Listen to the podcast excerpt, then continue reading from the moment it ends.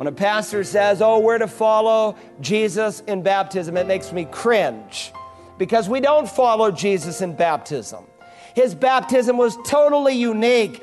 His baptism was a symbol of what he would endure on the cross as the sacrificial Lamb of God. It would be a symbol of his death, burial, and resurrection, which he, as the Lamb of God, would do to fulfill all righteousness. Welcome to Search the Scriptures, the Bible teaching ministry of Dr. Carl Broggi, Senior Pastor of Community Bible Church in Beaufort, South Carolina. Today is part three in the conclusion of Pastor Carl's sermon entitled John the Baptist, part of our larger study of the Gospel of John, which we began a couple of weeks ago. As Pastor Carl concludes today's message, he notes that John was called to prepare the way of the Lord, but this responsibility belongs to all who call themselves children of God. Let's join Pastor Carl now as he begins. Now, understand if you've been saved, if you're genuinely saved, then you've been commissioned by Jesus Christ to go into the world and make disciples of all nations. Jesus said, Follow me, and I will make you become fishers of men. Implication if you're not fishing for men, you're not following Christ. Don't think you're spiritual if you're not fishing for men because you're not. You may be self deluded, but you're not spiritual. Understand that if God has saved you, He has called you, He has commissioned you. Now, I understand that there are some who have gifts of, in evangelism.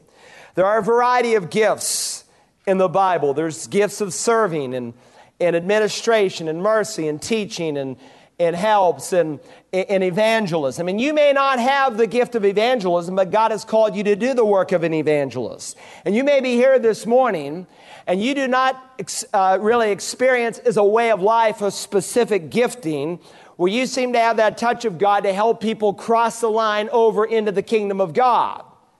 But God nonetheless wants to use you in this process of evangelism. You can help prepare the way of the Lord, maybe in a different way. It might be in trying to sort out what it is that's keeping and blocking a person from coming to Christ. I've learned over the years that some of the most effective people in the work of evangelism are Christians who are just good listeners. Christians who are willing to listen to lost people. Believers who are willing to find out why it is that this lost person does not see their need for Christ. Maybe they went to a church where there was a huge scandal and they were totally turned off, and that needs to be brought into perspective. Or maybe there was some tragedy that took place in their family and they thought, where was God in this? Or maybe they have gone through in- intense suffering and they don't know how God and Christianity really fits into all of this. Or maybe there's some moral block and they are in the throes of sin that they don't really think is all that bad. There are all kinds of blocks that people have, and God very often wants to prepare the way for the coming of the King into their life but people who will basically listen and speak to them. Whereby the Spirit of God can use you to help open their ears that are stopped and to help their eyes to see that are blind.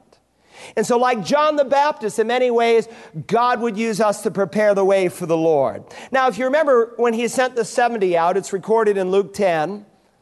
Remember what he said? I want you to go out and I want you to preach a, a, message of repentance. And he sent him to those places that Luke said, quote, he himself was going to come. That's exactly what John the Baptist did.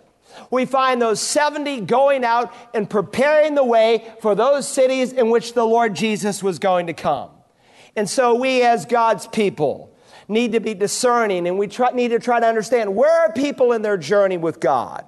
Where are they in their pilgrimage with the Lord? Maybe they're going in the opposite direction.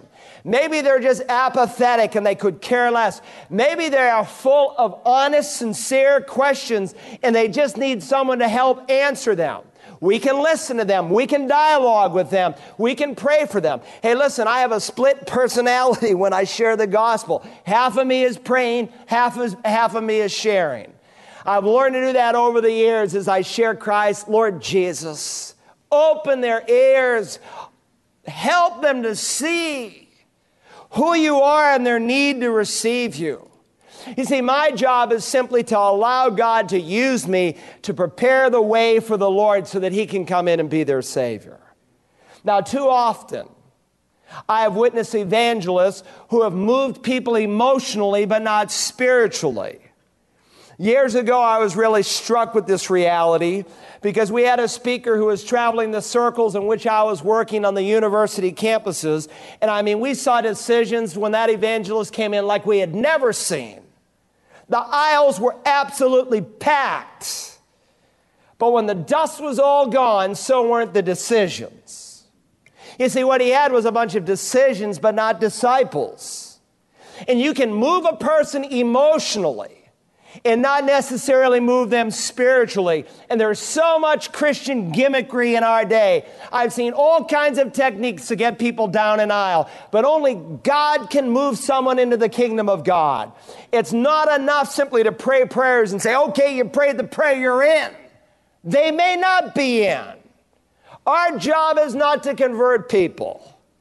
Only the Spirit of God can convert, converts someone, but our job is to prepare the way of the Lord so the Spirit of God can come and open their hearts that they might respond in genuine faith. Some of us might be involved in planting seeds. Some of us might be involved in watering the seed. Some of us might be involved in harvesting the seed.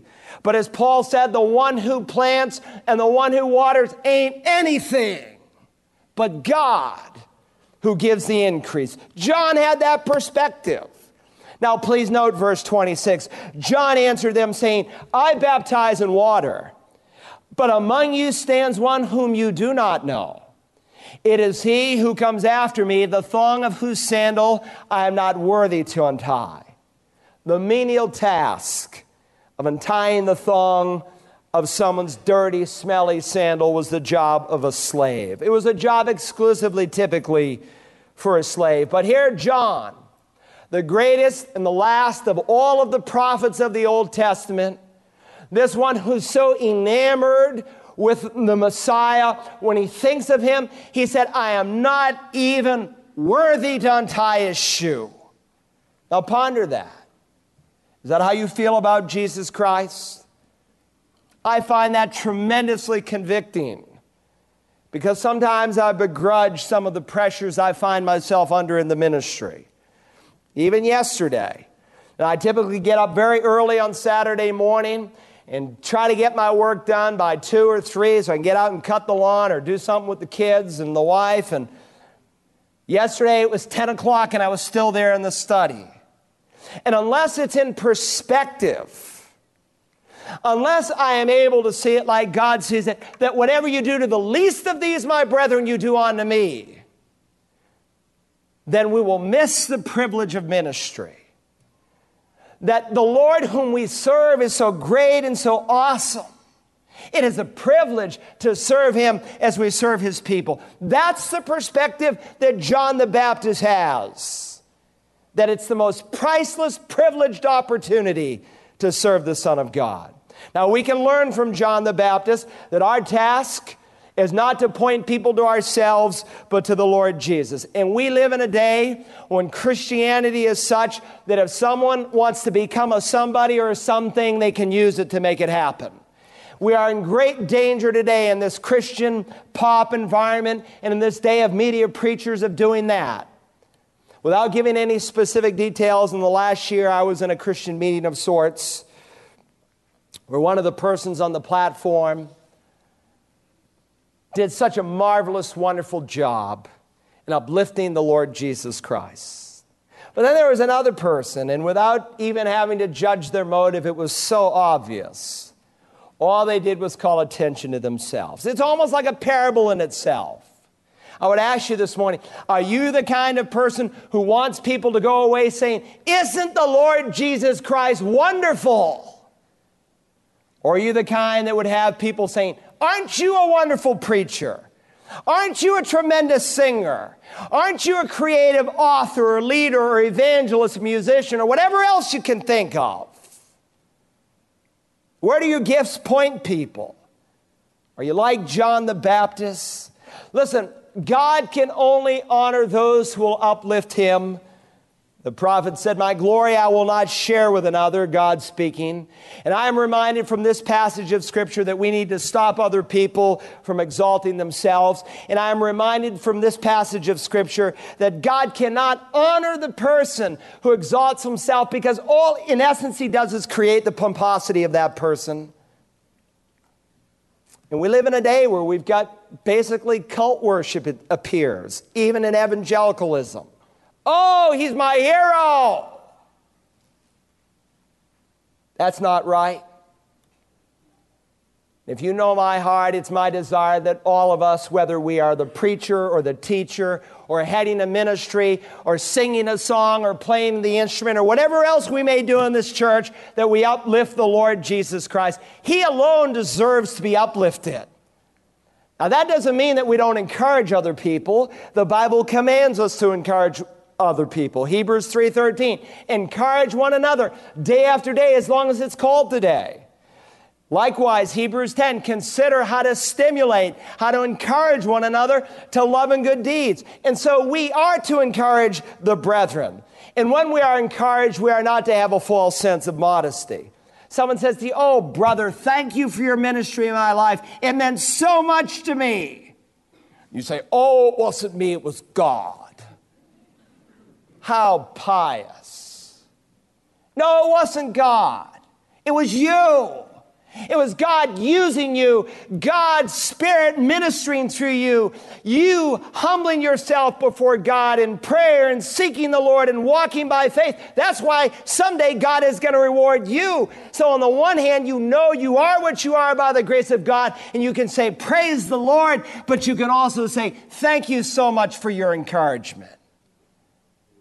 Now, the apostle adds a footnote, and it's not significant to us today, but it's very important. We'll look at it next week. Verse 28 These things took place in Bethany beyond the Jordan where John was baptizing. Now, that's the first day that's recorded here from John the Baptist's life that this gospel writes of.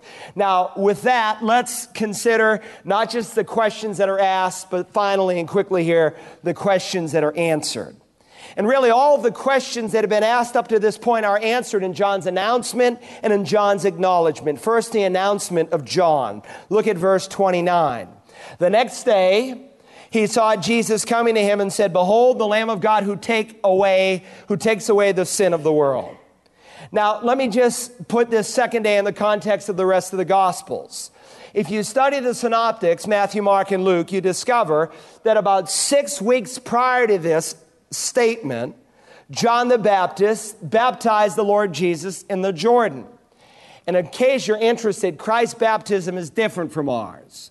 When a pastor says, Oh, we're to follow Jesus in baptism, it makes me cringe because we don't follow Jesus in baptism.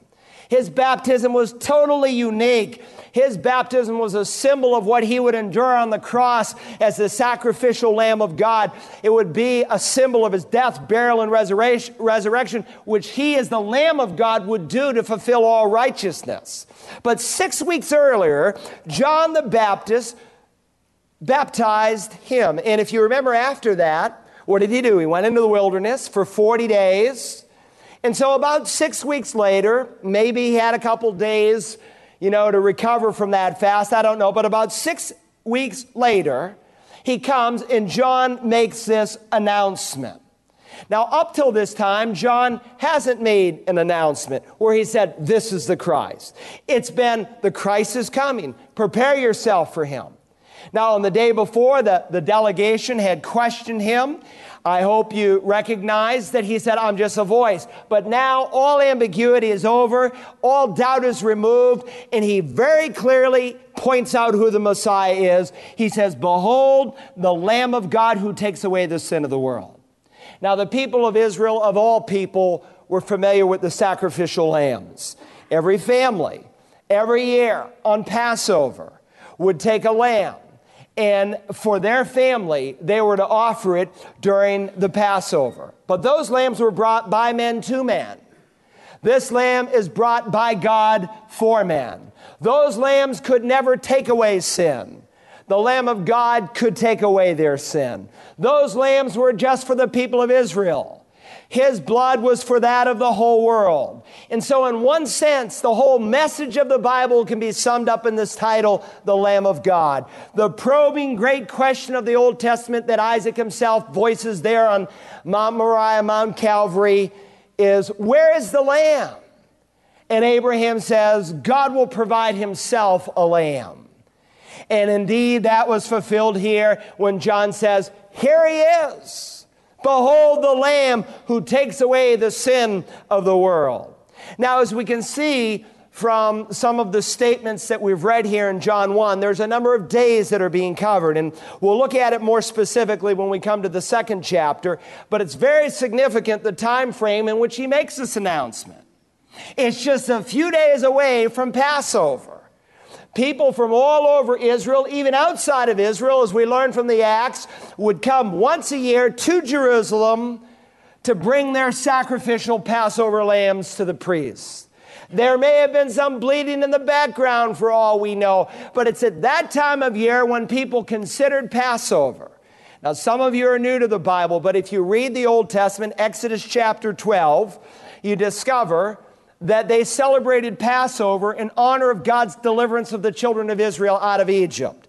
And so on that horrible night, when the avenger, I think you can rightly call him the death angel, when he came through Egypt, he would take the firstborn of every family, unless, of course, they had an unblemished lamb. Couldn't use any old kind of lamb but a perfect kind of lamb, and they would take the blood of it and put it on the doorpost and the lintel, making the sign of a Roman cross. And God would pass over in judgment upon that family. And so when John the Baptist says, Behold the Lamb of God who takes away the sin of the world, every Jew who knew the Old Testament scripture understood this vivid imagery.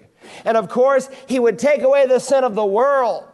This message was not just for Israel. Our gospel is not just for Americans. It's not just for Europeans or Africans or Chinese or Slavic or people from India. He made a sacrifice on behalf of the whole world. And it's very important because we need to point men today to Christ as the Lamb. Many, especially in our culture, understand He's the Son of God, but what they do not understand is that He is the sinless, perfect, unblemished Lamb who came to die for their sins. And so we need to point men to the Lamb of God. That's His announcement. Finally, as we close, notice the acknowledgement that John makes. Verse 30. This is he on behalf of whom I said, After me comes a man who has a higher rank than I, for he existed before me. Again, an acknowledgement of his deity as we studied in the last two weeks.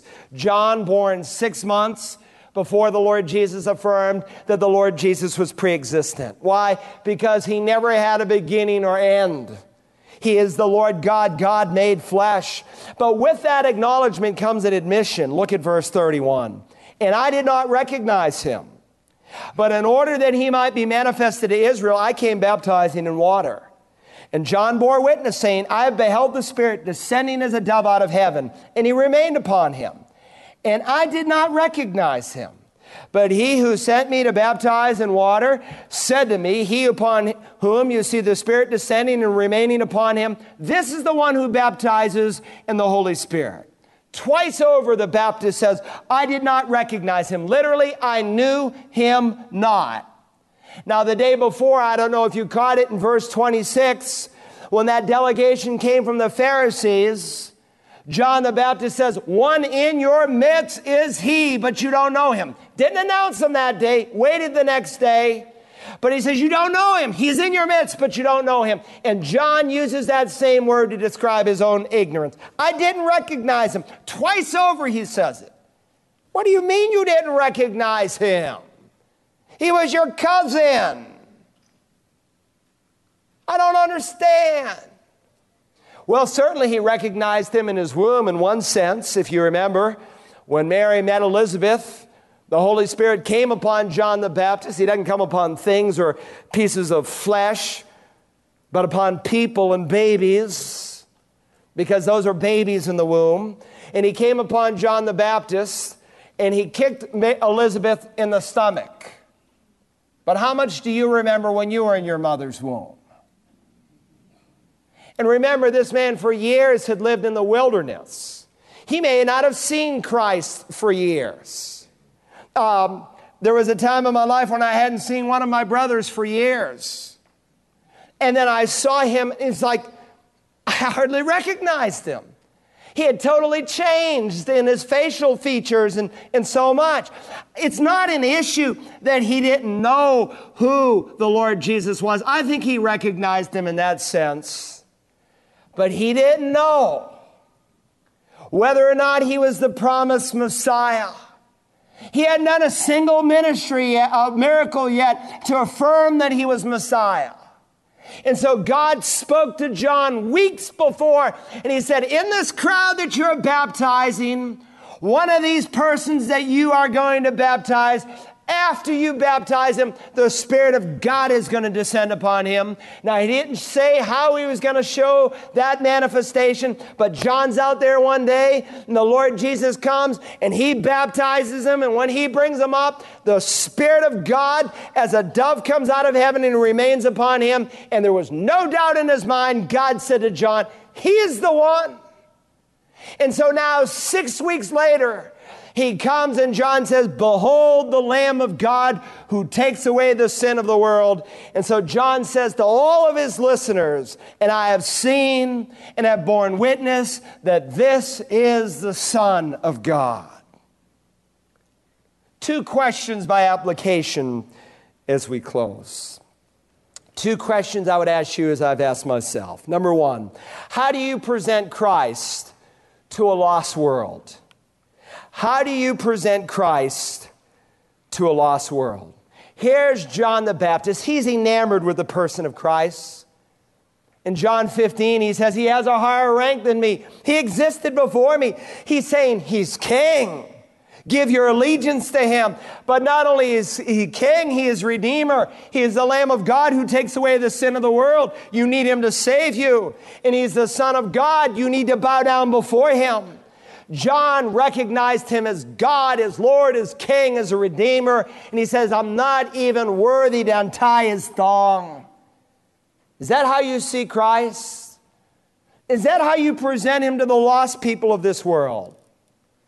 John knew to serve Christ was the greatest privileges of all privileges. But how different is modern evangelism presenting Christ? There's a certain flippancy among Christians in the way they present Christ today to a lost world. Christians take the approach, well, I've got this friend called Jesus. But it's not balanced with a sense of awe and wonder and submission that his person deserves and demands.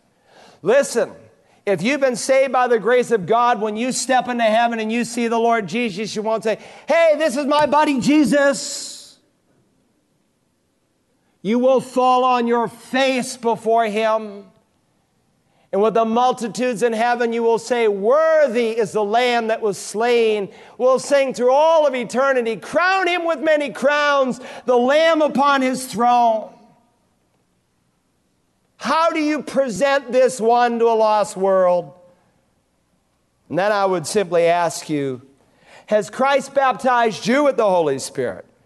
John said, I didn't recognize him, but he who sent me to baptize in water said to me, He upon whom you see the Spirit descending and remaining upon him, this is the one who baptizes in the Holy Spirit.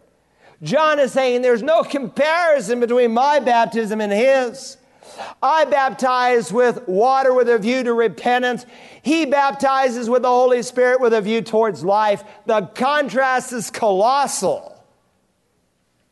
And so today, water baptism is just the outward sign of spirit baptism. But if you haven't had the baptism of the Holy Spirit, your water baptism is worthless. It means nothing to God.